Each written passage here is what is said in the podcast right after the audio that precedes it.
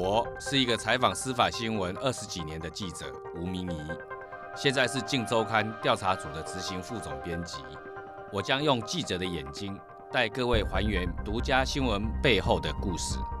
在《侦查不公开》记者带你挖内幕的节目里，让我们一起回顾台湾这些年来的重大司法案件，更了解司法，更靠近真相。这一集比较特别，我们不聊特定的案子，而是聊聊调查组记者的压箱宝。然后我们回顾过去节目集数，整理或是归纳那些采访心法。这一集我们邀请到一位来宾，其实在5月初这个节目要上线前，我们在脸书发起了一个聊天考验的 chatbot， 让大家挑战还有体验看看调查组记者和检警勾心斗角的日常。总共有6个关卡，成功通关的人并在贴文底下留言，就可以有机会来参加最后一集的节目访谈。今天来参与的来宾，就是从当初众多参与者脱颖而出的来宾，也是我们珍贵的听众。首先，先欢迎红星。那先问一下红星啊，其实你当初是怎么接触到这个节目？还有，你还记得当初你玩那个 Chatbot 的心得跟回馈吗？你那时候在玩的时候，觉得调查记者跟你想象的有什么不同？当初是在 Facebook 上看到相关的贴文后，我自己也对就是可能看一些社会案件等等有兴趣，所以来听的这一个 podcast。 当初在玩那个游戏的时候，我以为调查记者是可能会着重于比如说访谈被害人的家庭，或者访谈或者去跟进案件的进度，但让我惊讶的是调查记者更多在于就是读案件的资料，像是之前第1集的郑信哲案件，他需要研读非常多的案件资料才能去做出他的推断，让我发现就是调查记者其实是一个读书需要读很多的职业。我都有听，那我最有印象的是其实就是郑信哲这个案件。这个案件在就是发生在我还很小的时候，就是等我已经懂事，他已经是一个课本上的案件了。你在课本上读过他？不算就是可能家长告诉我的故事，或是可能当初应用题，没错，应用题考试的时候题考试会考到的。但是这种印象也会因为就是我大学开始接触法律这部分的时候，郑信哲被放出来了这件事情，就是当时对我来说是印象深刻。他是台湾应该是第一个，或是我知道的第一个冤案被放出来的人，所以我就会觉得台湾的司法制度的确是还有它需要改进的部分。那当初的调查记者也是依靠就是当初记者这么认真的钻研这些事情，他才能找出这个案件的疑点，所以让我更认识调查记者这个职业。今天我们这集节目的主题啊，讲的就是司法调查记者的压箱宝。红星现在在这边，我们就要来介绍一下有哪一些法宝。你觉得当司法调查记者最重要的第一个法宝是什么？基本功啦，我觉得基本功就是要你跑哪一条线，你就要知道那一条线，那个机关它的那个制度的运作、人力的运作是怎么一回事。你非常清楚的一草一木或它的整个制度的时候，当别人看到某一些迹象的时候，对他们来讲没什么意义，但对你来讲，你就知道应该要发生什么大事情。像是什么？你说你要熟悉他们的司法制度跟流程，那像是什么迹象会让你觉得有大事要发生了？比如说在地检署你就会说，看到他们今天订便当这种事情，对一般人来讲再稀松平常也不过了，但是在我们跑司法记者这么久，我们就知道说今天有大事了。为什么呢？因为地检署的检察官，他平常晚餐他是自己料理的，他不可能有公家会帮他订便当。当突然间公家帮他订便当，就代表他今天要加班，今天有专案，今天可能有大行动，盯着这一组人，看他们办什么。他们所有动作，我们就要看，要观察。有时候他们这一组现在目前可能手中有什么热门的案件，或是那个非常棘手的案件在侦办的时候，基本上我们都会了解。比如说最近有火灾嘛，那个钱柜的火灾，那我们就会去问说这个钱柜的这个火灾案是分给谁办的。那分给他办之后，今天如果突然间发现他不在座位上了，那就有可能他今天就是针对这个有关钱柜的火灾案，他今天有开庭。但一般人看到的不一定他会觉得有意义，但对我们来讲，哦，那意义真是重大，那都是我们的消息线索。所以你要怎么掌握他们这些流程？就是你早期在跑的时候，你怎么知道他们现在什么时间会去干嘛或是什么的？哦，早期跑的时候，一开始每次都每天一大早7点8点就去他们办公室一坐，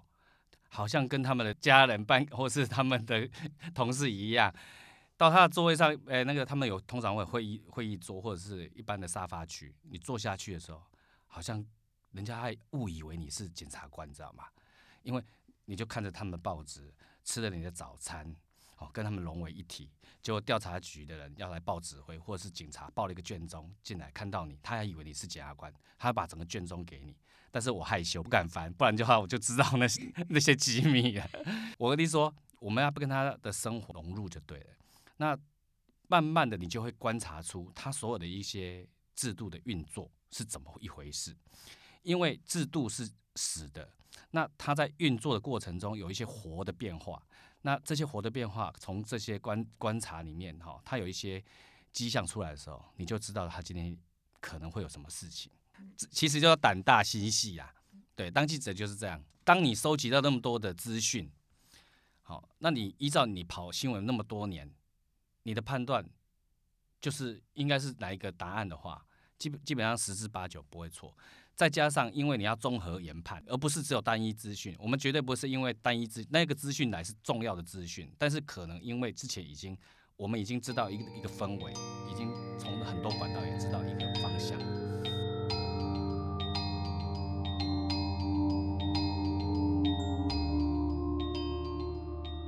那今天第二个法宝呢，是刚才听到的都是比较偏观察的。那一个司法的调查记者，除了要会观察以外，当然也要会讲话，他要会推敲，他会要用他的语言技巧去找出一些别人找不到的蛛丝马迹。明仪有什么可以分享的吗？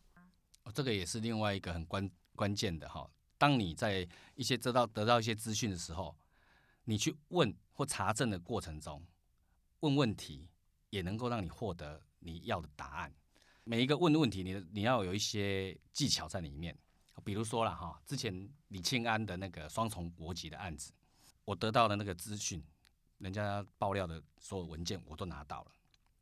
拿到之后，发现他有双重国籍，那怎么印证？当然印证有很多方法，你可以透过公权力的体系里面去查证。那另外一个方法就是问当事人。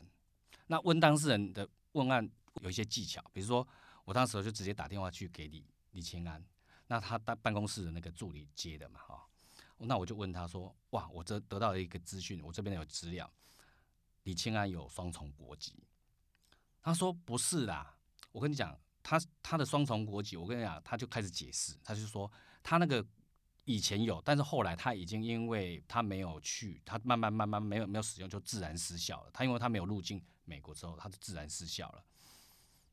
因为当他在解释的时候，你就会套出来，自然失效代表他真的有啊，就一开始就是有，才会主张他是自然失效。但我们去研究所有的法律的，发现他没有自然失效这个，只有绿卡才可能自然失效，但是国籍是不可以的，所以显然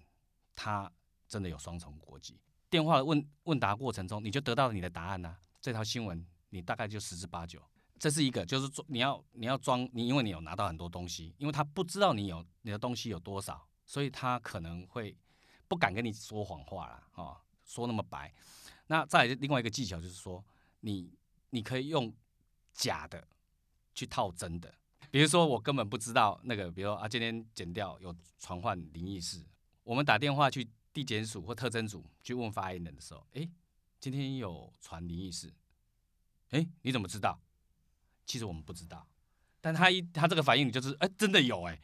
那我们今天就可以写这一则。像刚刚的，你们会知道那个案件的流程，大概猜这个时间可能会传了，你们就抓一下。你们不可能在365天某一天随便选择。当然啦，就是说我们一直要观察嘛，一直要紧迫盯人嘛。当时在扁案收购礼券爆发的时候，应该早晚一定会传吴淑珍嘛，那个主要的嫌疑人吴淑珍，你总要传，不然这个案子怎么结？所以你就会持续的观察。等到觉得，今天怪怪的，这气氛怪怪的，审判检察官好像又不在，是不是真的？那你就打电话去机关的发言人，通常是相约，你就打电话去问说，奇怪，今天传吴淑珍哦，它通常只有两种反应，要么就静默，那中了，那今天传了；要么就说没有，对不对？没有的话，通常机关不会骗记者，他就犯了大忌。如果是静默，代表有；另外一种情况，他可能会很直觉式的反应，就是说，你怎么知道？也中了。所以有时候就用假去套真，因为我们根本不知道这个资讯，但是我们去问的过程中就可以问出，只要有问就会问出答案，没问就是都不会有机会。好，再来第三招，在数字上呢，你们也不知道实际上他们侦查或是到哪一个步骤，怎么知道扁家海外洗钱有一样跟刚才那一招的延续一样，就是说我们一定先设定2亿好了，他怎么有办法贪这么多啊？2亿耶！我问他没有啦，没有那么多啦，这样就知道没有到2亿。那如果他的反应说怎么可能只有这样子，那不是比2亿还多了吗？所以那个金额有时候很容易就透过这种在采访过程中问题，就会得到一些范围，它不一定那么精准，但应该也不会差太多。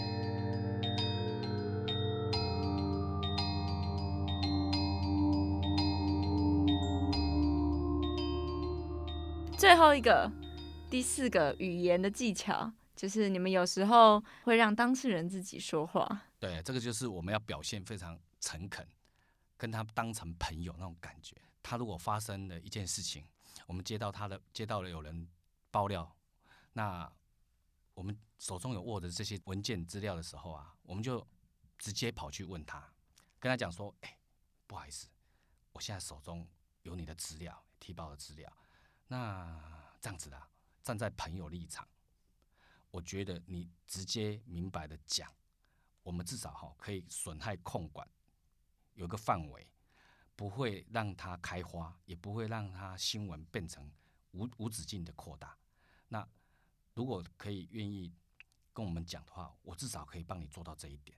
让他取信，别人拿去报道的话，搞不好乱写啊，大做文章啊，天马行空的编故事，那就更糟糕了。而且新闻一出去之后，通常第一则新闻出去，印象最深刻，后来你要再更正，要修正声明啊，人家都不记得后面的声明，曾经稿都已经忘记了。我跟你讲，第一则新闻出来是最重要的。当你可能不知道要怎么下笔的时候，可以用这种方式。通常他们在衡量以后，他们会选择跟你讲实话，当然写出来以后都会不爽啦，但是他会觉得，因为我们确实写出来文章，确实帮他，如同跟他沟通过程中，他已经能预见他这个新闻出来可能会怎么发展，他有一个预见，所以他不会落差太大，通常他反应不会那么激烈，对，这个是提前跟你的报道的对象提早跟他沟通，提早用很诚恳的方式跟他查证，好处是在这里。不是啊，因为你要做几种选择嘛因为我拿到这个资料，那有可能别家媒体可以拿到这些资料，那你相信其他媒体的报道吗？还是你相信我？如果这一条新闻不可能压下来，也不可能完全不被报道的话，除非他能够永远保密，你有这种把握，那 OK。如果没办法保密，还不如让我写，会帮你写的，让你至少在你的控制范围内。这就是我们一些采访上的一些技巧啦。但是其实那也是良心话，我怕等一下这一集录完之后，没有人再愿意接受我们采访了，就完蛋了。所以我还是要跟大家讲，我们真的都很诚恳。经过这好几年的采访经验里面，我们很知道说哪些新闻出来之后，它的发展会是怎么样。给你的一个非常专业上的意见给你参考，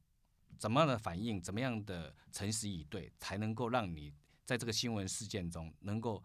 损害控管最小。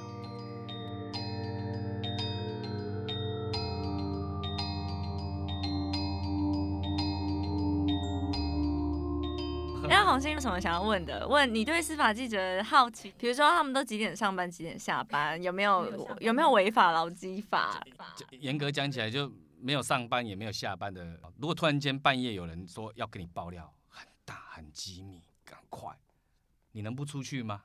你势必也是硬着头皮，你还是要出门啊。尤其在司法检调的的案件里面，他们在侦办里面很多都是在晚上，专案都是在晚上还在执行。你能够说哇，他还在执行，没关系的，回家睡一觉再说。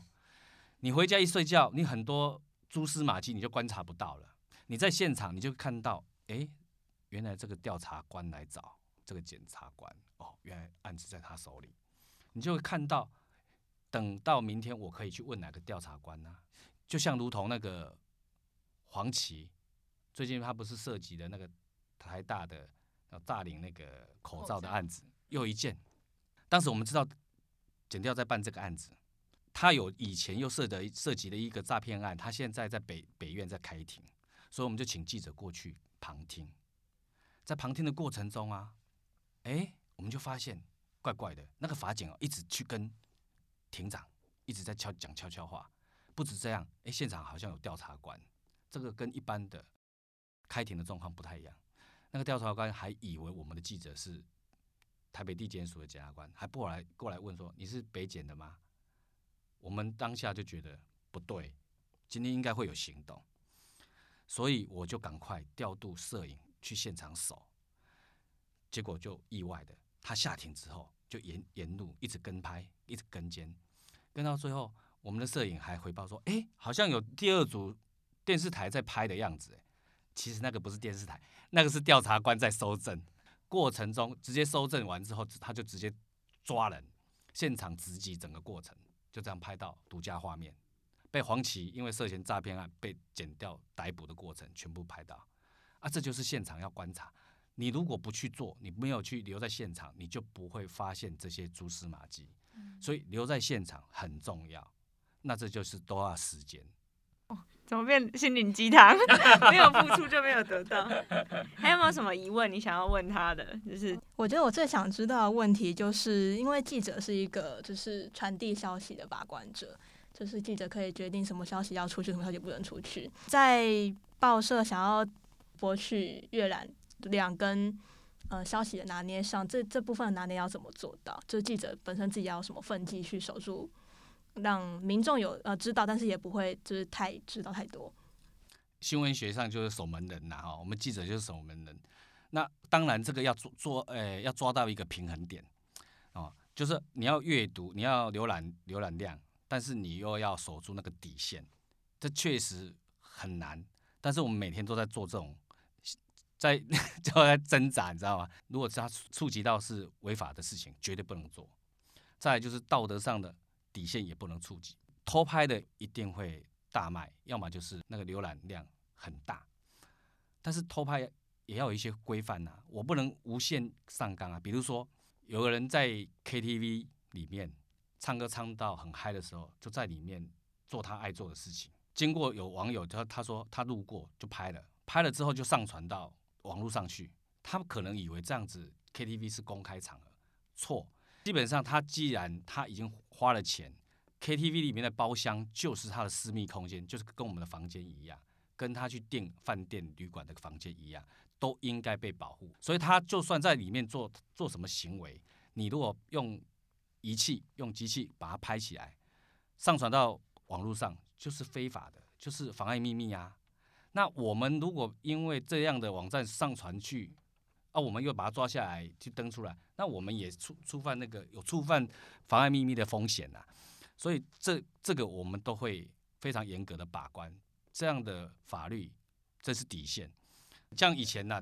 李宗瑞案哈，李宗瑞案就是我们当年我在壹周刊的时候的独家嘛哈，我记得我连写了4期，从头到尾没有用到半张。李宗瑞在偷拍里面的画面没有用半张，我们有，但是都没有用，我们都用他到夜店的画面。但是新闻登出来之后啊，所有媒体以为我们已经登了，因为他们在网络上看到很多人翻拍或流出去的画面，其他的媒体就用啦。最好笑的是，登出来的涉嫌到妨碍秘密嘛，检察官当然就传唤这些媒体的，还有撰写的记者，结果他们的答案说。壹周刊有登啊，为什么只传我们？检察官当庭就拿壹周刊所有翻给他看，在哪里？你找给我看。他们就现场当庭翻啊，没有啊，怎么没有？不是有吗？我觉得那个界限大家要拿捏好，妨碍秘密这个偷拍的就是不能登，这个人家的隐私权，这一定要宪法保障的。我们有以前的例子，也不会见猎心喜，就是看到这么耸动的新闻，那个底线你还是要维护好了。对，好吧，那我最后一个问题就是，作为调查记者会接触到很多就是社会比较阴暗的一面，尤其像你刚刚说，就是工作又是生活，基本上是分不开的。那你要怎么去处理这个部分，跟你自己本身的心情的调剂？我觉得我在跑新闻的过程中，就在跟线上的这些检察官、司法官在互动的时候，我是其实很开心的。我每天去，就好像在说书，或者是跟他们融成一体，因为我常常可以得到很多八卦，很多小道消息，但是那些消息基本上不能写出来当新闻的。但我就会很快乐的跟他们分享，他们也很乐意听我这样子，好像在讲故事给他们听。跟他们互动过程中，你就觉得是舒压，因为你就一直在聊天。比如说看到在他们办公室翻着一个报纸，看着说这个法官怎么这样判啊，很奇怪，怎么会这样子，他就会过来。对啊，如果是我的话，应该怎么样，大家就会彼此分享自己的见解经验，他就会讲说，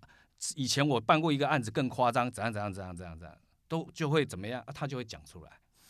这过程中你就会得到更多，得到的时候你不能动声色，你不能说赶快拿笔记起来，你只要做这个动作他就不讲了，因为他很敏感，你一定要知道之后就记起来，用脑筋记起来，但是不动声色，你就跟他很开心的这样子互动完之后，等下次事过境迁了，他已经忘记他也讲过这件事情了，你再把它报道出来，他也忘记，我有跟你讲过吗？这是我跟你讲的吗？这条消息是我不是，好像不是，对方也没有什么心理负担，我们写得也很开心，我的意思说，我在跟他们在互动过程中，本身就是一种抒压。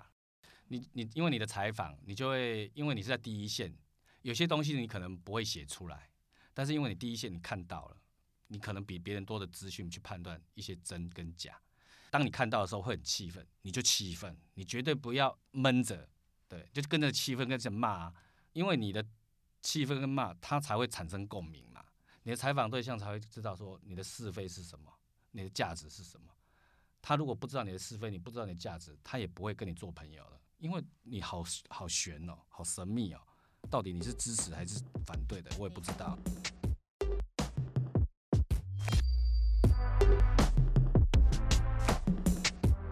谢谢我的第一个听众，很开心，谢谢。那就谢谢啦，谢谢大家。